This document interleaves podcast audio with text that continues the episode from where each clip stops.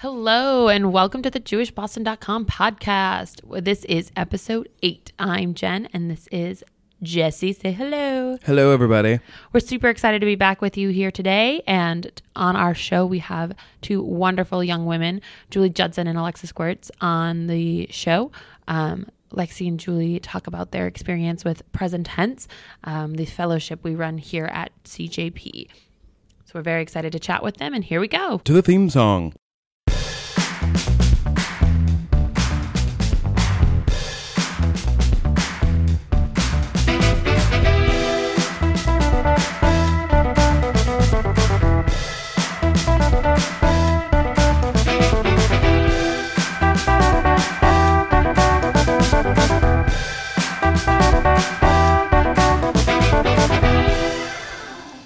Hello, we're here with Lexi Gewertz and Julie Judson. We're really excited to have both of you ladies on. These two ladies are members of our 2015 2016 PresenTense cohort this year. Earlier in our podcast, we had talked with Harris Rollinger, the PresenTense coordinator, and now we have some of the fellows. So, welcome, ladies. Thanks Thank so much. you. So, we're going to get to know a little bit about the two ventures these wonderful women have been working on throughout the year and what they've had as an experience throughout PresenTense and what it's like to be a young entrepreneur in the city of Boston and what what they're kind of planning for the future. So, I think we should start with a little test, and that would be I would like to hear both of your elevator pitches for your, Oh. your my ventures. have you been practicing? Oh, have we? We just went through a uh, fun but challenging evening of basically like stepping up to like the chopping block and getting uh, Ripped apart. by by very dedicated volunteers. It was so nice of them. Yeah. And then they gave you hugs generous of them. afterwards. Um, There weren't some enough of them hugs. did. Some, some of To them make did. up for the damage that was done. So, Julie, do you want to give us your quick elevator pitch? Sure. Um, so my venture is called Next Generosity, and um, I've been focused on engaging millennials in philanthropy throughout that process from start to finish. I got interested in that through my professional work as a fundraiser at a nonprofit performing arts center, and also just through my outside activities, both through CJP and also through a council through the mayor's office called the One in Three Council. And I'm just interested in how millennials give and how we give differently than the generations that came before us.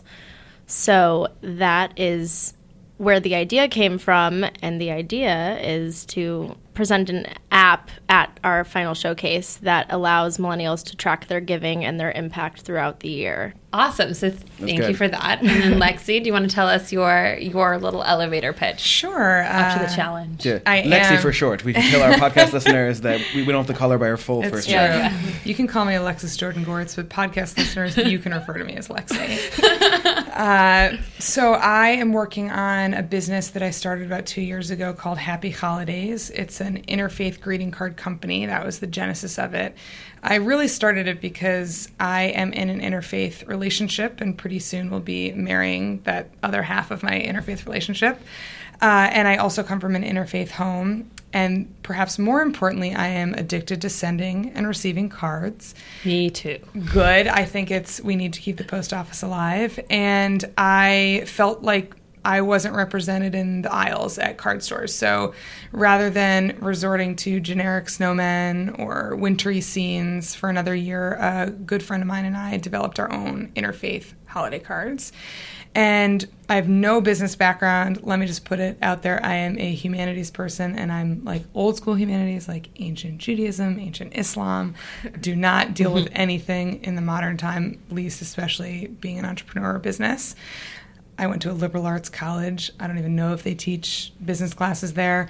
Um, but it came out of a passion project for me. So the fellowship has been really helpful for me to give me tools and language that I didn't have before for my Happy Challadays business, which started, as I mentioned, out of a passion project, but with very little background in what makes sense business wise. That's awesome. Yeah, I would say that that was my appeal too. I'm also very much like, let's feel things and mm. talk about them and have no basis for why we should be making a business out of it. And this was why PresenTense appealed for me as well. To give you some structure and context to how to move things to the next. And level. accountability as well. That's and I awesome. think that was good. and community because I actually think that our cohort has been a huge support in the past 10 months.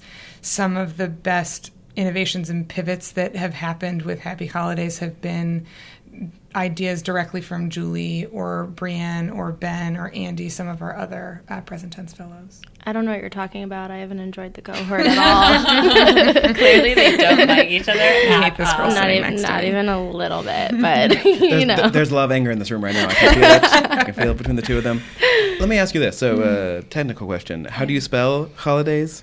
Uh, C H A L L A D A Y S. So like challah, but without the second H. Now, do you spell Hanukkah with a ch or an h? I do now. You spell I've- I used to spell it. I would spell it a different way, no matter Every who I was writing to, because that was part of the fun of it. But I feel like now that Challadays exists, I'm committed to spelling it with a ch. You should know the official spelling of Hanukkah for the JewishBoston.com podcast is H A N U K K H. What? I'm I'm, saying. sorry. I'm gonna have to wrap up this podcast experience right now. We're going to spend the next however many minutes Discussing. convincing you not to do that. I'm just saying. We're in America now. We're getting rid of the ch. oh boy. anyway, so I'm also in an interfaith relationship, and I'm also from. Mazel. A, thank you. I'm also from a place that doesn't have a lot of Jews. Hmm. So anytime my in-laws try to buy me a card, it's always kind of funny. Like they they have to go to like one grocery store in the in the vicinity of where most Jews live in Tulsa, Oklahoma, to find said card. um, so when Jewish Boston did their um, High Holiday and Hanukkah cards, like it was, they were so happy to have this opportunity because Hmm. you don't want to offend family members or friends, but you don't really know what's appropriate and what's not appropriate. So Definitely. And I think one of the things that has come out for me, and I want to be explicit about now, is that I developed the cards not just for people like you and me to send, but also to receive. So, developing language that says these cards are for interfaith families, interfaith couples, and the people who love them. Because I think that is is a pretty common experience that your your in-laws or your boyfriend or girlfriend's parents want to send you something nice, but they're Christian and you're Jewish, and you know maybe they see a Hanukkah card and they don't know what kind of Hanukkah card you might want. Do you want funny? Do you want serious? And so these I think really open it up to help folks feel more comfortable. That's awesome. do you have a like a a Christmas trigger? I have a Christmas trigger. I get I get all up in a tizzy about Christmas talked about trees. this Yeah, we did. Like I I just I can't. There's something about them like that's like the line for me is a Christmas tree. A and, like- tree? Well, like yeah, like the like ha- ha- having a tree in our apartment. Like, I just, Yeah. like, that that that'd be a step too far for me. Also, the colors green and red in combination in something teeters it left or right depending. I'm weird, but Yeah, well, it's funny that you say that because, uh, you know, podcasts are hip and cool, and so are our listeners to this podcast. So I'll say something that I'm not going to keep in my elevator pitch for a wider audience, but I call myself a religious mutt. Um, and I mean that with no disrespect, but why would I? Because mutts are the best, um, whether you're talking about dogs or people. They're lovable. Um, but I come from a, a home with a Jewish father and a Christian mother, both of whom were pretty non religious by the time I came around. And I grew up with a Christmas tree, and I have family ornaments more than my Catholic soon to be husband. Uh, so it's funny that you say that because I often feel like I got to keep that on the DL that I'm a Jew who loves not only loves Christmas trees, which I think is pretty common, but is happy to have one in my home. Yeah, I mean, Yeah. if anything, the experience has taught me to be a lot more understanding of other other people's. Not, I don't even know how to phrase Limitations this properly, are like what's a trigger and what's not. yeah, yeah. and, and like understanding that. How people celebrate Yeah, differently. j- just because it embrace just because it bothers me, like that's that's Mm. not the goal of something. And if someone gets joy out of it, like that's what I should be paying attention to, and not my own weird neuroses. So it's only taken 15 years for that one, but Do you see um, now this this PresenTense experience is wrapping up in a little bit, and I'm going to ask you the same question, Julie. So get ready. Um, but where do you see this all moving forward? So now, like you've done this 10 month fellowship, and obviously we want to see the continuation and success of Happy Challadays because it's such a fabulous idea. And the cards, if anyone hasn't seen them, check them out because they're gorgeous. Um, but where do you see this going? Like, do you sell them online? Do you Yeah, so have them in stores? where can people, wh- where can listeners find this? Oh, cards? well, Yeah. interesting you should ask. Um, so, we have three different methods by which we sell our cards.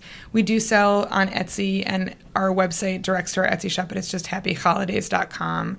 Um, and we also sell in a few local stores, mostly Somerville, Cambridge, and Boston. Though we have been in a few stores in Los Angeles, but that's only because my parents live there and I happened to be out there uh, during our first year. That's Uh, awesome. Which is ridiculous, but we can now say we're bi-coastal. Um, and we sell wholesale, um, uh, so online wholesale and at holiday fairs. So I I hustle hard uh, in like it. November and December, and I definitely intend to keep the business alive. Uh, the fellowship has helped me ask questions like, "Do I want to scale this to a larger degree? Do I want to start doing production?" On a larger scale, I print all of the cards in my home. Thankfully, impressive. it's it's a lot of work. Thankfully, I now have an office. Whereas, but when I started it, I was in a different apartment. I printed them in a corner of my bedroom.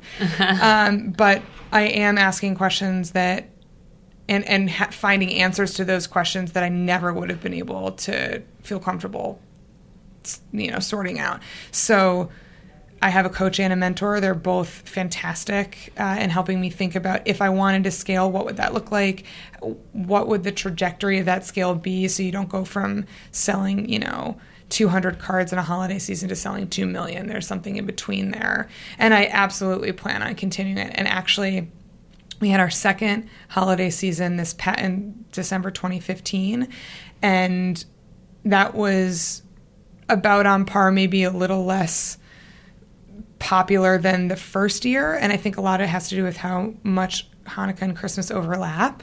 Mm-hmm. And this upcoming year, 2016, is going to be the year for Happy Challadays because Hanukkah and Christmas, bam, 100% Right. overlap. They are like On right the same day. It is like a sandwich, a Hanukkah uh, Christmas sandwich. So I think this upcoming year is a good one now that I have my sea legs with the fellowship. Yeah, that's awesome. It's really incredible to see. I'm excited to see the future Thank you. success. Yes, thanks. Um, and then Julie, with your your next generosity, and um, so you've developed this app. It's in beta mode. I'm you're like testing it out, and what's kind of like what's the plan? Yeah. Um, so I should mention that for the first um, part of the of the fellowship, we were really encouraged to iterate and and create um, various prototypes throughout the year. Um, our fellowship, as Harris may have said, is based on design thinking, um, and so the idea behind design thinking is that you're constantly evolving and you're never in one fixed state.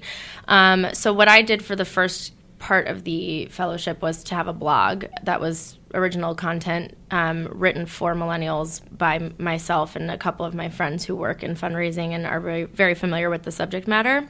And the idea behind that was that we really didn't see resources that were available to millennials about giving. If you were a fundraiser, there was plenty of research out there from a couple of different organizations that are really leading the field in that about how to engage millennials in your mission. But if you are a millennial who has no idea about giving or is interested in giving and wants to learn more about a particular subject, there weren't really resources that were available to you.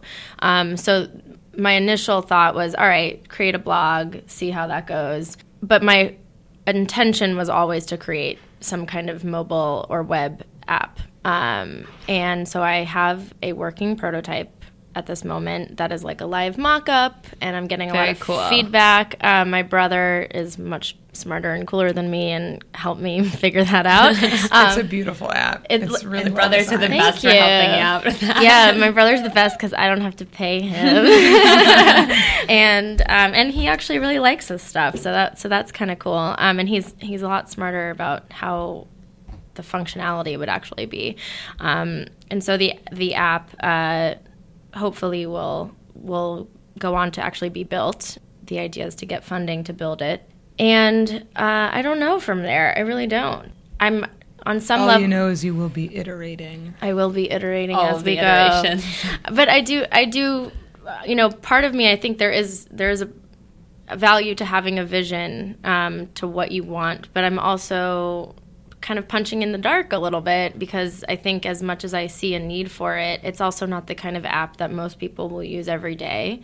So it's hard to measure the value of it. Um, Do you see the strongest users for this app being young adults who are already giving, and like this can be a giving platform for them, so that they can kind of they track their giving, correct? correct. So yeah. not necessarily fundraisers themselves using it, but I guess they can use it for their own giving purposes, Right. but also just like me and my friends who we donate to multiple organizations, like where would we track our donations and kind of Right. Yeah. Exactly. Very And I and I think also the app it does not explicitly say for millennials. Right, So I think if you if you are the kind of person. I, I can't imagine like a 75 year old using it, obviously, but, But they want to, more but power if they to want them. to, then like good on you, man, um, or woman. But you know, I don't Or whatever. or whatever, or whatever. Um, We're not binary. Yeah. no, we really aren't. Um, but you know, the the the app is really hopefully going to be targeted toward millennials. And um, the other piece of the app that I would love, that's kind of a pipe dream at this point, is to eventually have it be able to have a function where you can Venmo or or PayPal a donation directly to an organization. So I don't. That's incredible. Yeah. So I don't really know how that works um, in terms of how expensive it is to build that into the app, and and if that's really something that can come later. Um, Yeah. And I also don't know if organizations are in a position to support that technology Yeah. yet. I think that's something that you might have to work on in tandem with other organizations. But I, I, feel like yeah. that's coming. I feel like that is Yeah. definitely I- the next step. One of my past jobs was I was, I was working for a, uh, a Jewish website called jchoice.org, which was a social networking platform for uh, How did nonprofits. I not know this about you? AKA dating or No, no, like Right. so. So it, it connected it connected organizations with people interested in what those organizations were doing. Oh, cool. So like it was for organizations that like didn't necessarily have a budget for development, and so like someone who cared about animals could find. uh, and I remember that the money we had to send them checks, the organization checks, because there's no at the time this was you know five years ago there wasn't a, there wasn't an easy way to transfer money from one place to another. So that might still be an issue because I mean I don't even know if like CJP takes PayPal, but maybe they do. I think they do. Um, but I mean, you know, even really, m- what I think is an important thing to take out of that is that a lot of no organization is created equal, and and that it's difficult to speak for all organizations when you say, okay, well, yeah, you can Venmo to them. Like my organization could probably handle that in another year, the one that I work for right now, but. There's probably a lot smaller organizations that don't have the technology in Yeah. their database. isn't- Exactly. Yeah, definitely. A lot of people's databases are, are Excel documents, so you never know. Right. Um, And like, even, if, even if they have a database, doesn't mean it's a good one. So, Yeah. as I've learned uh, in my former life in development, um, I have a question. so, I, I have a question. I would like to talk, talk, talk about, in quotes, millennials here for a couple minutes. Sure. Because I think the age breakout in this room is kind of interesting. Because I think you two, I'm pointing at Jen and Julie here, are both still in their 20s, and I think Yeah. we are in our 30s. And I have an issue. Way with to being- out Lexi. Gosh. Jeez. I have no shame about my age.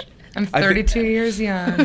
I like it. I'm, I'm, I'm the oldest person in this room. Okay. Barely. Now you have to Um, tell me how old you are. I am 35. we just had a birthday. Oh, Everybody say have a happy birthday. birthday. Happy birthday. I feel like Thank you. 35 is like a rockin' age. Yeah, Yeah. I'm I'm fine with it. It's just when I'm working with Jen all the time, I'm like, I and was Jen's doing- like 12. yeah, I was doing nothing. Approximately, yeah.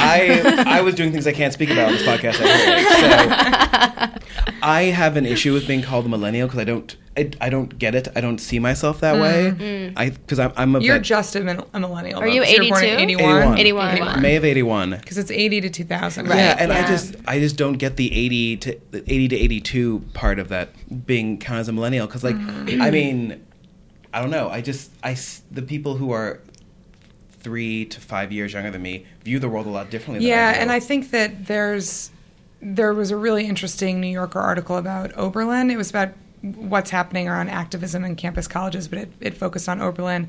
And I'm not going to remember the terminology right, but he the author differentiated between us as the, the older folk millennials and then the younger folk millennials. And I, I remember that the second, the younger millennials, what he was calling firebrand, I don't remember what he called the first, but here's how he differentiated them. Uh, generally, and this obviously sweeping generalizations, but I have found it true for me and, and the breakdown between me and my friends who are different ages.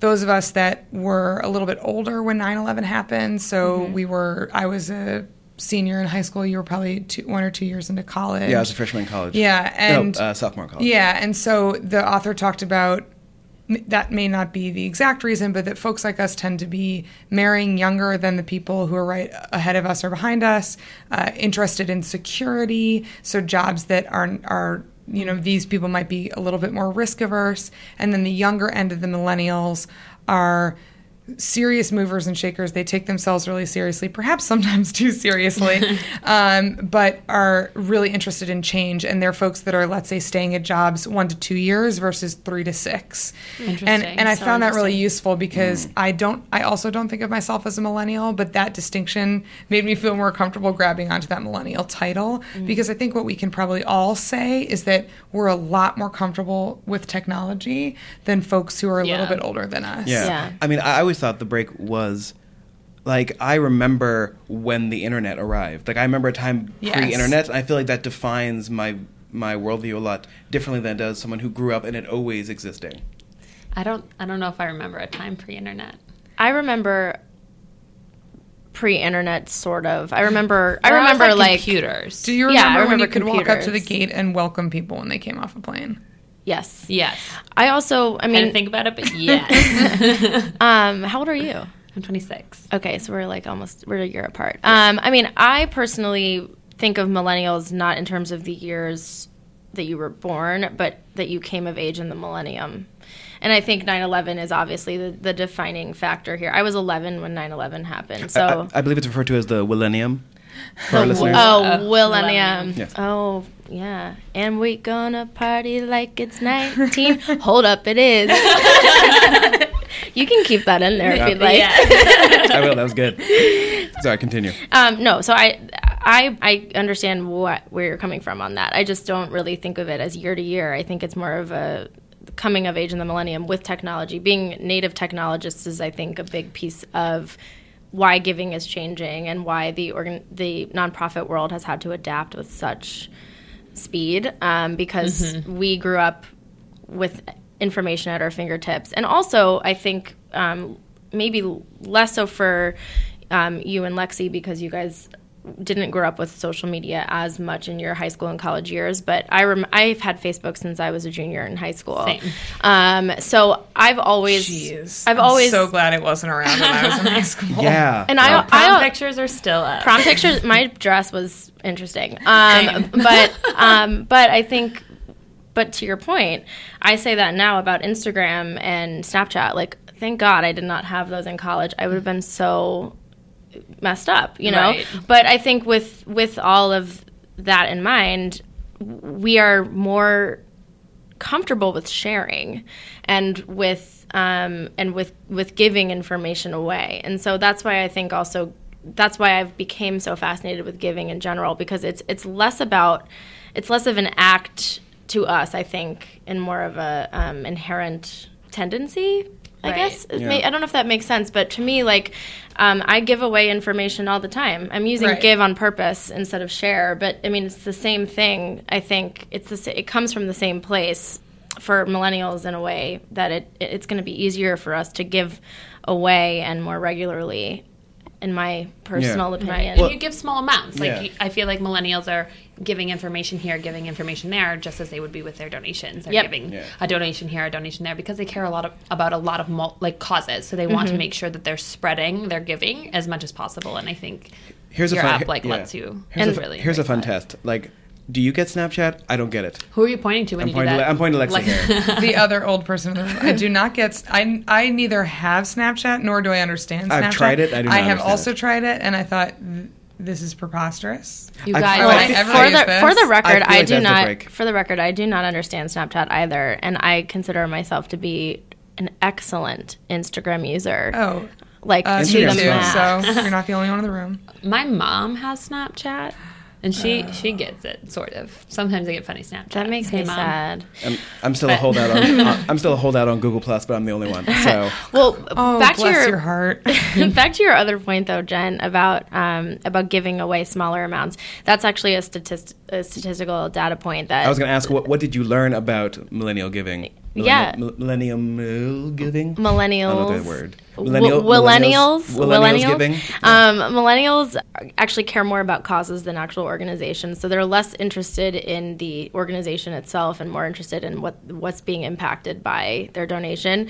Um, and then they're also um, more likely to spread smaller donation increments across multiple organizations as opposed to cutting a $1,000 check, um, or which none of us necessarily have right now. but you know what I mean. Like, um, Also, the, the- I give away a thousand dollars every day. also, yeah, the, the, the only check I write, day. yeah, the only check I write is for is for my rent. Like, right but uh, but i do think actually that that is something that nonprofits need to possibly be prepared for is that ma- embrace, yeah. major gifts may not be defined the same way when when we come of age and are able to to give more money away i think um, we might actually enjoy spreading across multiple as opposed to having one or two things that we just like carry a torch for Right. I, I think I'm biased because I've worked in the Jewish nonprofit world for so long, but I'm I'm I'm kind of hoping that we go back to like this more central source thing that then gives money out to lots of different things. Because like it's Oh, yeah. it's been it's been turning in one direction. I'm wondering if it's going to start turning back to the other. Cause I was- Swing on the other side. I, I was, Right. I was just having this conversation with someone about how this generation of both uh, nonprofit professionals and givers understand that things cost money, like salaries cost money, and, yeah. and overhead Yeah. cost money. And there used to be a thing where people didn't want to spend a lot on overhead because the, then they'd have to Mm-hmm. show that they did that. But I think people are starting to realize to do something right, you have to hire the right people and give them the right equipment. And I think that's coming coming around too. that's because we all had to be unpaid interns yes, That's true, but I think Womp womp. i honestly think that's probably Yeah. why we understand that I do think that because of the presence of technology and, and digital communities, that folks are now less likely to give for space for buildings. Mm-hmm. So I work at Harvard, and there's a lot of conversation around how people are much more interested in giving money for programs, which is both the people that are attending, but the staff that support the programs, much more interested in doing that than fixing up a beautiful old Harvard building that, if we don't fix it, we're not going to be able to use it in the next you know 50 years. That's funny because I work for a historic landmark um, called the Wang Theater, and uh, and they cannot change that name. it- so. no, we cannot change that name, nor do we want to. But more importantly, uh, one half of our mission is is education related, and one half is preserving a historic landmark. And Right. because of its landmark status, I think we have more buy-in in that in that way. But I actually think because it's a beautiful and uh, Gorgeous. and just beyond beyond beautiful, and sort of from a different time. I mean, you just don't see buildings like that anymore. They're not really efficient, obviously, but it's you just don't ever see the Right. detail that's in that. So I think some people actually, I've had donors say, I don't want to give to edu- education. I want to so give to the building. Yeah. Yeah.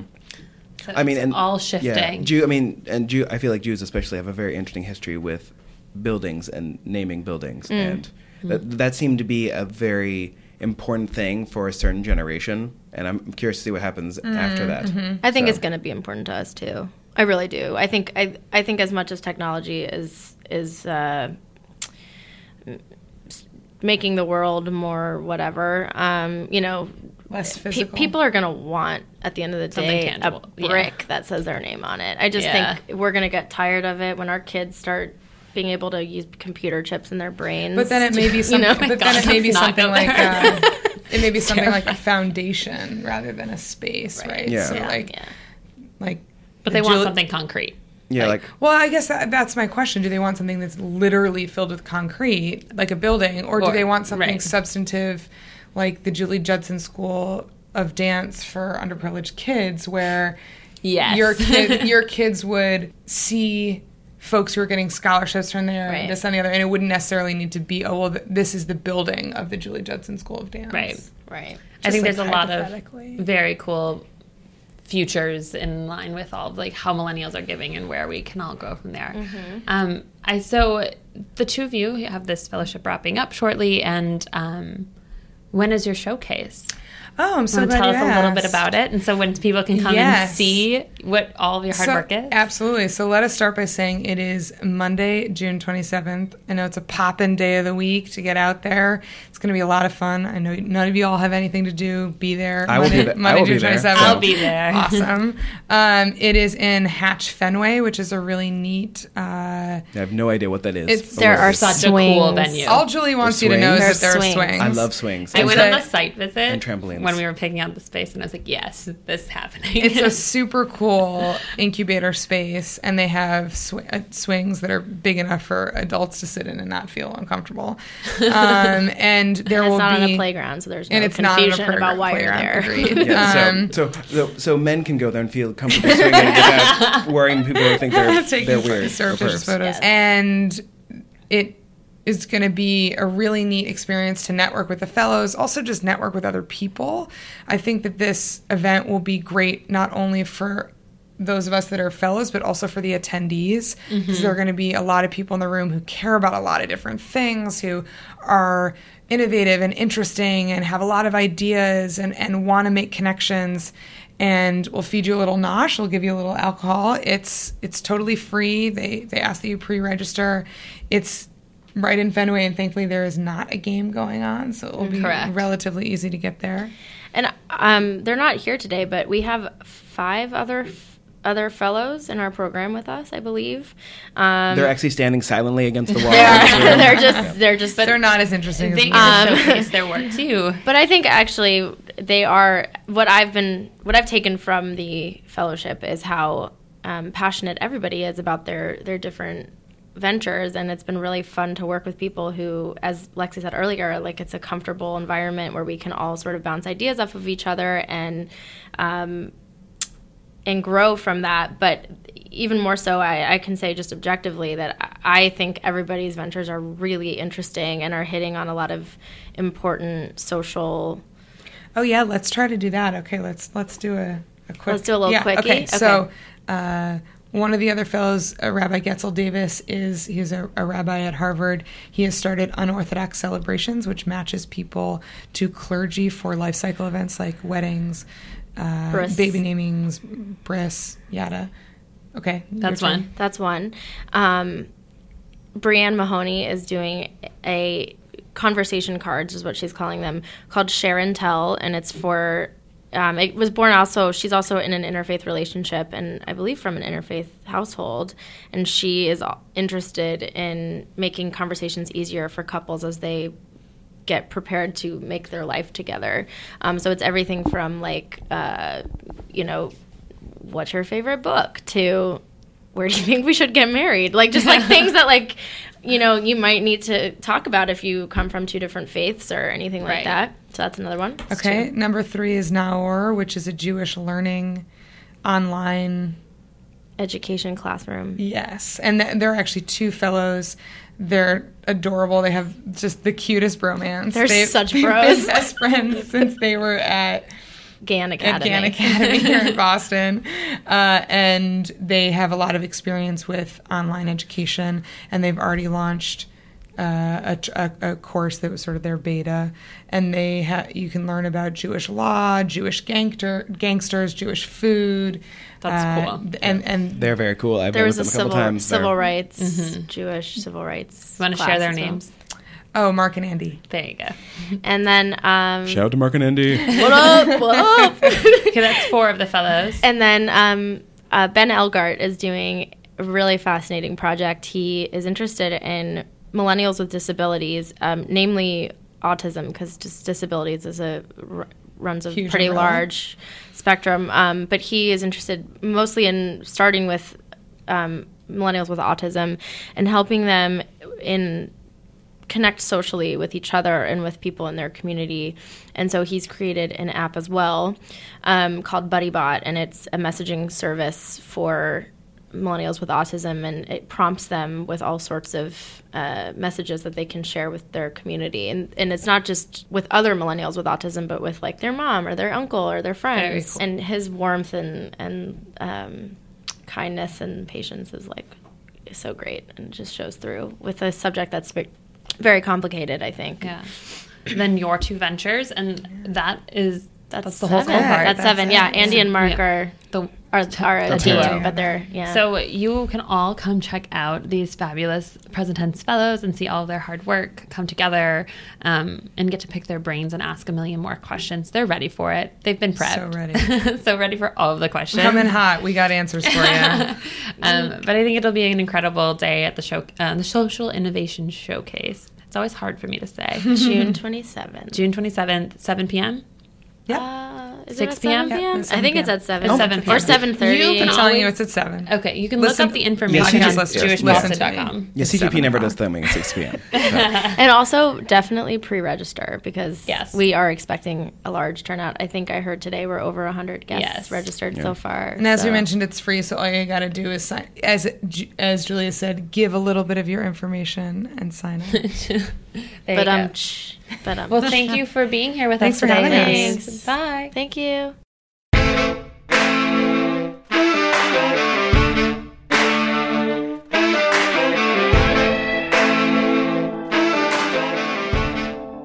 Well, thank you everyone for listening to episode eight of the JewishBoston.com podcast. We want to thank first uh, Lexi and Julie for joining us. We want to thank Sean Fogel for the amazing music. I want to thank Jen for always helping me co-host this, and of course, I want to thank Combined Jewish Philanthropies and JewishBoston.com. Uh, please don't forget to subscribe on iTunes or on whatever podcasting app you may use. All of the podcasting Yeah, apps. Yeah, SoundCloud, whatever. Um, please leave us a, a, a rating on iTunes because that's how new people will find us. And, um, you know, if you want to have a conversation with us, please email us at podcast at jewishboston.com or tweet us at jewishboston. Dot com. Oh, that, that's not a tweet. There- there- you can't tweet it at there's dot no- com. You cannot tweet it at dot com. on that note, have a, uh, have a great day, everybody. Have a great day.